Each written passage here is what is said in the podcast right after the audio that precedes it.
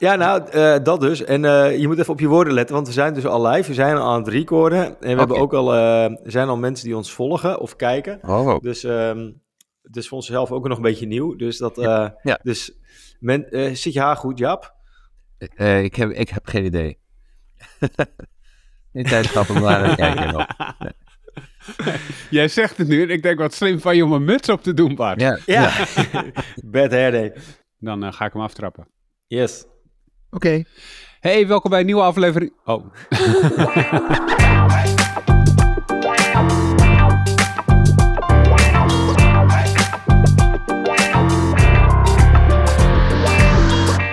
Hey, welkom bij een nieuwe aflevering van een podcast over voeding. In deze podcastserie gaan we in op de wetenschap achter voeding en laten we wetenschappers aan het woord over allerlei thema's die met voeding te maken hebben. En uh, vandaag hebben we natuurlijk weer een broodje Jaap voor je. En dat is een hele speciale. Bart Mol van I'm a Foodie, zoals altijd, is er weer bij. Hoi Bart. Hey, goedemorgen Arnoud en uh, Jaap. Is het speciaal uh, vanwege mij of vanwege het onderwerp? Het is speciaal vanwege jou. Het is altijd speciaal vanwege jou. En Jaap Seidel ja. is er natuurlijk ook gewoon bij. Hoi Jaap. Goedemorgen. En wat we vandaag hebben is heel bijzonder, omdat het een live QA is. Dat betekent, we hebben aangekondigd dat we dit zouden doen. En uh, ik heb in mijn omgeving gemerkt dat mensen dat hebben opgemerkt. Uh, ze konden vooraf konden mensen vragen stellen, maar nu kunnen er ook mensen live meekijken met deze podcast. Er zitten een aantal mensen in, in onze digitale studio, uh, die dus ook vragen kunnen stellen. Het is heel spannend. Um, en um, uh, dus laten we maar gelijk beginnen met de vragen. De eerste vraag. Ja, op zich is dat, ja? weet je, Anne, op zich is het ook wel echt spannend hoor. Want ik zie wel dat mensen gewoon al vragen hebben ingestuurd via de info-ad. Mm -hmm. En ook via de chat zie ik vragen binnenkomen. Dus ik snap wel dat mensen nog een beetje koud watervrees hebben. Dus op een gegeven moment denk ik, oh ja, wat moet je dan gaan uh, vragen aan uh, diegene? Ja. Weet ja, je wel? Dat, dat... Precies. Maar het kan maar, niet, ik, ik wou gewoon beginnen met de eerste vraag en dan kijken waar, waar we uitkomen. Um, en uh, de eerste vraag komt uit de chat van, uh, van Jeroen. En die vraagt: Is er een verschil tussen het brood in de supermarkt dat direct uit de fabriek komt en het brood dat in de supermarkt wordt afgebakken? Is het een gezonder dan het andere of maakt het niet veel uit? Zolang het volkoren brood is. Ja, dat, dat laatste denk ik. Het maakt niet zo heel veel uit. Het is. Uh, wat, wat, brood betreft, het grootste verschil zit eigenlijk in het, de mate van bewerking. Hè, dus als je een casino wit koopt voor nou ja, 70 cent kan je het soms kopen. En dan, dan is dat veerkrachtig en het is uh, houdbaar. Je kan het een maand in de, in de kast leggen. Er zitten 21 uh, ingrediënten in die allemaal iets te maken hebben met broodverbetering en emulgatoren en smaakverbeteraars enzovoort. Uh, maar er zit verder geen voedingswaarde meer in, omdat de kiem eruit gehaald is en de vezel. Ehm, en dus het, je kunt het heel goed houden, maar Nee, als het volkoren brood is, dan uh, als je het vers afbakt of dat het al gebakken is, dat maakt uh, niet zoveel uit. Het gaat erom dat de temperatuur verhoogd is. Uh, het, de, je weet, de, de, je moet een brood bakken zo 200 graden, zoiets. En dat betekent dat, -hmm. en dan krijg je ook die mooie bruine, bruine korst. Nou, daar, is ook, daar zijn ook boeken over geschreven, over wat er allemaal in die bruine korst zit. Maar je krijgt dat, dat wanneer koolhydraten verhit worden boven een bepaalde temperatuur, krijg je zogeheten acrylamides en die zijn niet goed. Maar of dat nou in de bakkerij gebakken is of thuis of uh, in de winkel, dat maakt niet zoveel uit. Want de... ja, dat ze met name in de supermarkt is, dat ze daar afbakken, doen ze gewoon vegen de geur en dat het ja, toch je, ja, ja, ja, ja, ja. Je, dat het bepaalde gevoelens oproept, dat je, oh, dit is echt heel lekker, of ik ga het nu doen en het, het ruikt lekker, et cetera, en dat je daardoor misschien uiteindelijk, uiteindelijk meer koopt dan dat je van uh, plan was. Maar uh, aanvullend dacht ik wel van wat ik opvallend vind. Als ik in de supermarkt een brood koop, zit er een etiket op met alles wat erin zit. Ja. Uh, alleen als ik dus bij de lokale bakker kom, dat heb ik ook al vaker gezegd, dan krijg je het gewoon ingepakt. En er staat helemaal geen declaratie op van, oh, dan vraag nee, ik, wil een verkoren brood. Ja, dan moet ik maar geloven ja. dat het verkoren brood is. En dan eh, ik, zit er niet standaard een uh, ingrediëntendeclaratie op. Ja, nou, ik denk dat bakkers zijn de, de, de meest eerlijke mensen die er zijn, volgens mij, op de aarde. Maar je kunt bij de bakker kun je vragen. Hè? Ik wil een grof volkoren, ik wil een dit en met dat, en meer granen zus of zo, of glutenvrij, koolhydraatlaag enzovoort. Uh, en dan geeft hij dat aan jou. En dan, ja, dan, dan is dat, waarom zou hij daar um, uh, uh, over liegen? Um, in de supermarkt kan je dat natuurlijk niet vragen. Hè? Moet je het op de etiketten lezen. En wat goed is in de supermarkten is dat de meeste supermarkten nu allemaal van die aardjes erop hebben staan op die verpakking. Dat is het echt belangrijkste waar je naar mm -hmm. moet kijken. Uh, als het vier aardjes zijn, dan uh, is het zeker volkoren. Als het drie is, is het wat minder. En twee nog minder. En één is helemaal heel weinig. Of, of geen vezel. Uh, dus die uh, aardjes die helpen consumenten heel erg om de goede keuze te maken. Want al die namen, benamingen, ambachtelijk gebakken en nu met meerdere soorten graan enzovoort, dat zegt eigenlijk allemaal helemaal niks over de gezondheidswaarde ervan. Yes, en dan uh, uh, pik ik nog een vraag uit, de, uit, de, uit onze mailbox. Um, Hippocrates stelde, laat voedsel uw medicijn zijn. Op welke manier werkt u als hoogleraar voeding en gezondheid samen met huisartsen of opleidingen tot huisarts? Ja, dat, ja het eerste is dat uh, misschien Hippocrates, Hippocrates dat helemaal niet gezegd heeft. Er is gespeurd naar waar hij dat gezegd zou hebben, maar niemand kan het vinden. Maar het is wel en de meeste dingen die toegeschreven worden aan Hippocrates, die zijn veel later geschreven dan uh, hij geleefd heeft. Maar dat, dat doet niet zoveel toe. Het gaat om het idee. Uh, en dat, uh, ja, je kunt natuurlijk, vo voedsel kan je gezond houden. Hè? Dat heeft, je hebt voedsel nodig om alle voedingsstoffen binnen te krijgen, genoeg energie enzovoorts. En je moet kunnen groeien, eiwit, turnover enzovoorts. Dus dat is allemaal reuze belangrijk voor het gezond houden van mensen. Ehm, en je kunt met ehm, voeding natuurlijk ook heel veel ziektes genezen, maar het vervangt natuurlijk geen uh, genezing, uh, geneesmiddelen of zo. Hè. Dat is, uh, daar moeten we mhm. wel een beetje voor oppassen. Even over die huisartsen. Ja, ik werk heel veel met huisartsen samen. In allerlei nascholingen, in allerlei clubjes, zoals Arts en Leefstijl. Ik zit in een adviesraad. en binnenkort is er weer een groot congres. Maar ik geef ook samen met een huisarts al een jaar of zes lezingen voor geneeskundestudenten. Dat is de zogenaamde zelfcursus. Uh, dat studenten geneeskunde hebben een jaar of zes geleden gezegd: we krijgen nooit wat over voeding, we willen wat uh, leren. Dus we doen het zelf wel. En die organiseren nu al jaren overal uh, bij de medische faculteiten eigen onderwijs. In de avond krijgen ze geen studiepunten voor, maar het zit altijd vol. en daar vertel ik mhm. bijvoorbeeld met Karel Bos, dat is een huisarts uit, die ook, ook nu de hoofddirecteur is van leefstijlgeneeskunde. Eh, vertel ik wat over wat artsen zouden kunnen doen met voeding. Dus ja, dat, dat doe ik eigenlijk al een jaar of dertig, denk ik. Uh, dat ik met, uh, ik heb nog mijn promotieonderzoek wow. bij huisartsen gedaan. Dus dat is jaren tachtig. Ja. dat is 40 jaar geleden zelfs, die jaren 40 jaar geleden, ja. Ja, dat, dat zeg ik dan liever niet erbij. Dan, en, zie je daar een kentering in, zeg maar, ook door de, door, uh, de jaren heen, dat ja. uh, huisartsen steeds meer kennis over voeding krijgen? Of gaan ze ook steeds vaker op uh, de stoel van een diëtist zitten? Ja, niet op dat stoel, je eigenlijk nee, denkt, nee. nee, een dokter heeft dan... Nee, ze hebben er aandacht voor. Hè. We weten ook uit, uit onderzoek dat wanneer de huisarts tegen een patiënt met hoge bloeddruk, overgewicht of diabetes zegt dat voeding heel belangrijk is, en, en ze verwijst naar een leefstijlprogramma, dat is een vijf minuten consult, ongeveer.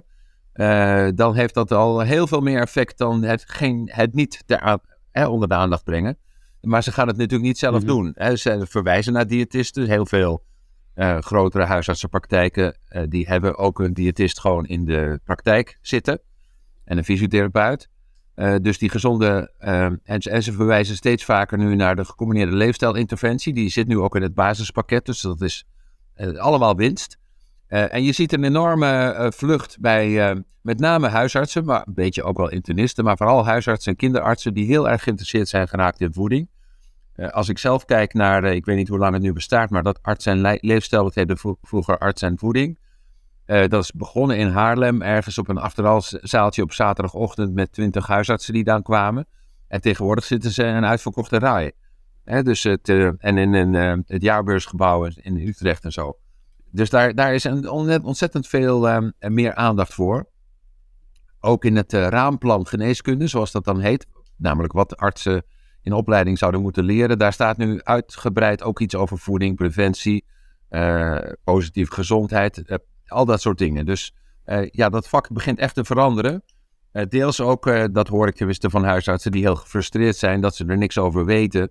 En dat 70% van hun consulten, dat hebben we lang geleden eens uitgezocht, iets met voeding eh, te maken hebben, maar dat ze eigenlijk geen antwoord kunnen geven, maar dat de, alle patiënten denken dat de huisarts de meest betrouwbare bron is voor informatie over voeding. Dus nou ja, dan op een bepaald moment ga je denken, misschien moet ik er toch eens over lezen of zo. Is ook zo. Hey, als je nu trouwens in de, live in de studio zit, je mag je vragen stellen. Je kan ook gewoon inbellen en dan, uh, dan kun je vragen live stellen. Ga ik inmiddels snel nog even naar een vraag uit de mailbox. Als we uitgaan van 80% gezond en 20% ongezond voedsel, waarom wordt er dan zo negatief gedaan over tractaties op scholen? En ik denk dat negatief in dit geval is als het snoep of chips is, dat mensen daar dan negatief op reageren. Ja, het is hetzelfde beetje. Twee weken geleden was in het nieuws dat uh, een Engelse hoogleraar zei: er wordt zoveel getrakteerd op het werk. En misschien moeten we dat minder doen. Uh, kijk, het is een onderdeel van dat alles gevierd wordt, wat met kinderen te maken heeft met snoep en koek en uh, zoete mhm. drankjes en dat soort zaken. Dat is de tractaties op school. Dat levert ten eerste een heleboel gedoe op uh, op die scholen, want sommige kinderen die, die mogen dat eigenlijk niet van hun ouders. anderen hebben bepaalde intoleranties of allergieën of nou ja, allerlei gedoe ermee. Dus op school is dat tracteren een een, een, probleem geworden. De meeste ouders hebben ook het, ervaren ook dat het een soort competitie is. wie maakt de mooiste muffins? Uh, en nou ja, dat, ja, dat, dat worden. Hè, je kan niet. Uh, je moet hele kunstwerken maken en eigenlijk meegeven. Maar het belangrijkste is eigenlijk dat ehm, kinderen daarmee aanleren dat het oké is dat alles wat je viert, uh, dat daar snoep bij hoort. Of het nou de avondvierdaagse mm is, of het afzwemmen, of het elke verjaardag, elk feestje, elke feestdag. En um, een school heeft eigenlijk ook een gezonde omgeving te bieden. En dat betekent ook dat je niet de kinderen van anderen zou moeten verleiden tot ongezond snoepgedrag, wat die ouders misschien liever niet willen. En dat ja, heeft ertoe geleid dat nu die discussie er is over, misschien moeten we dat tracteren gewoon afschaffen. Ook niet beginnen met gezonde tractaties, want dan krijg je mhm. van die krokodillen met, ik weet, nou ja, weet je wel, gurken en dat soort uh, zaken. Uh, maar het gaat er eigenlijk meer om, en dat hebben scholen vaak gedaan. Als je een verjaardag hebt, dan zet je iemand in het zonnetje. Iemand gaat op een stoel staan en krijgt een muts op en iedereen gaat zingen. En je doet een dansje en dan heb je ook een verjaardag gevierd.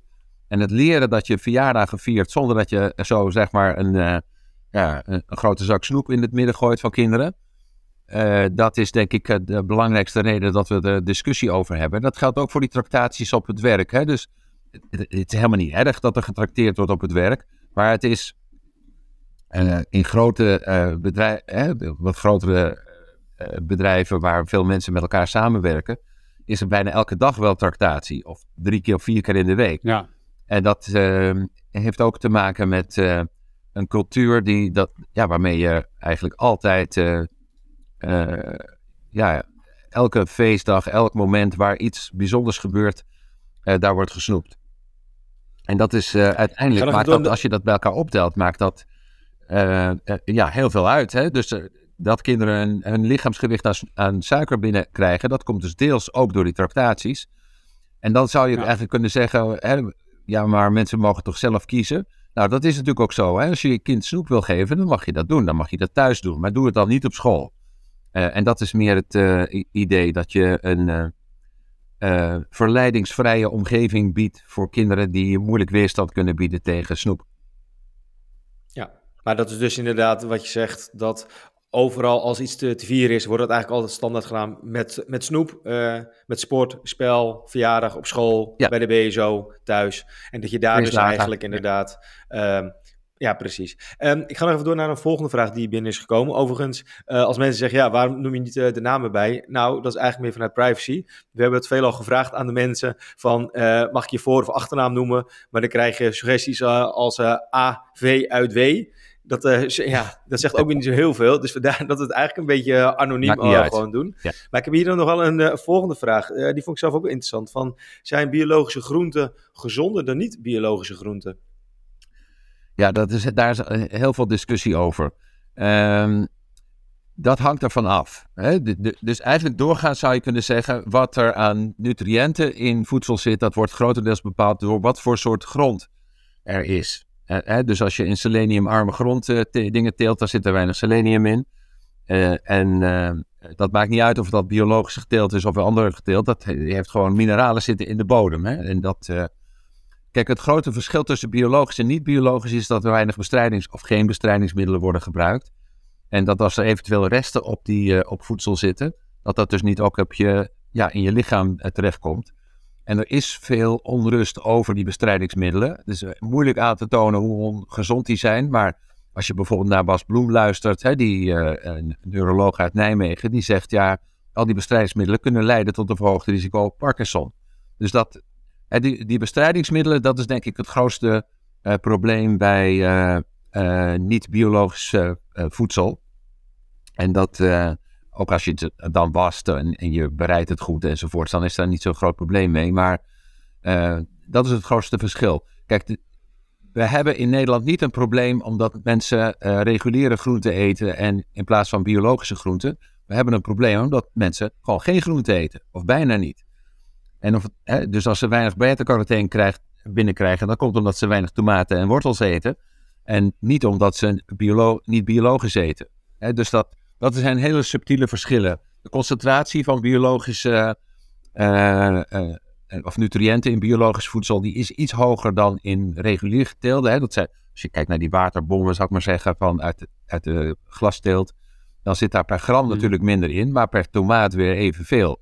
En dat heeft natuurlijk te maken met dat als je eh, eh, groente langzamer laat groeien, dan, is de, ja, dan, wordt die, dan blijft die kleiner en dan zit dezelfde hoeveelheid nutriënten zit in een kleiner eh, volume. Maar eh, dat zijn subtiele verschillen. En eh, het belangrijkste probleem met reguliere teelt is denk ik de, de intensieve, ja, het heen en weer gaan met, met bestrijdingsmiddelen en het gebruik van allerlei stoffen die niet goed zijn. Yes.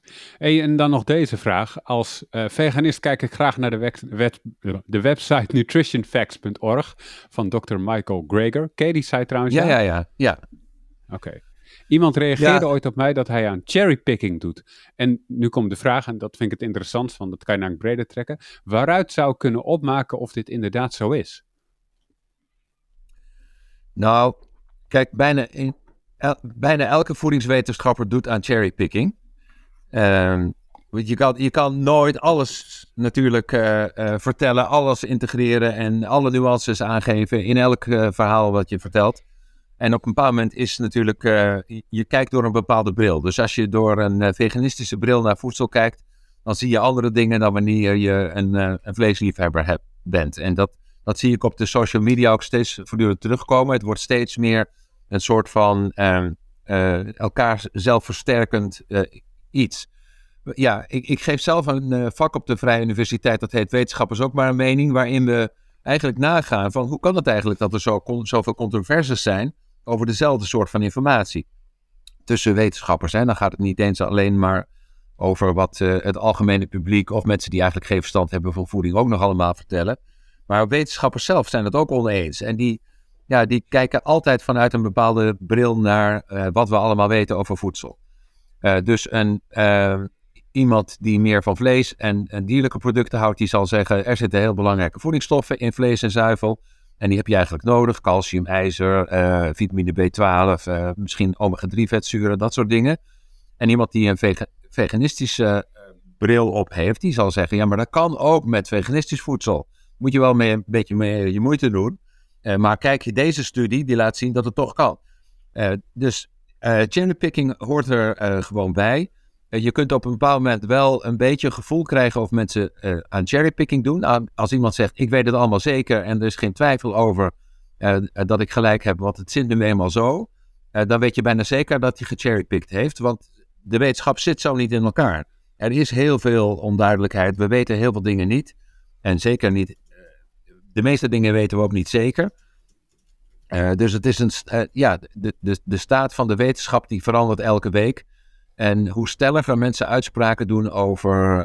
hè, zo, zo, zo werkte ik vroeger met iemand die zei: We weten 90% weten we al. Namelijk, voeding en gezondheid is. Nou ja, en dan kwamen er drie, vier dingen.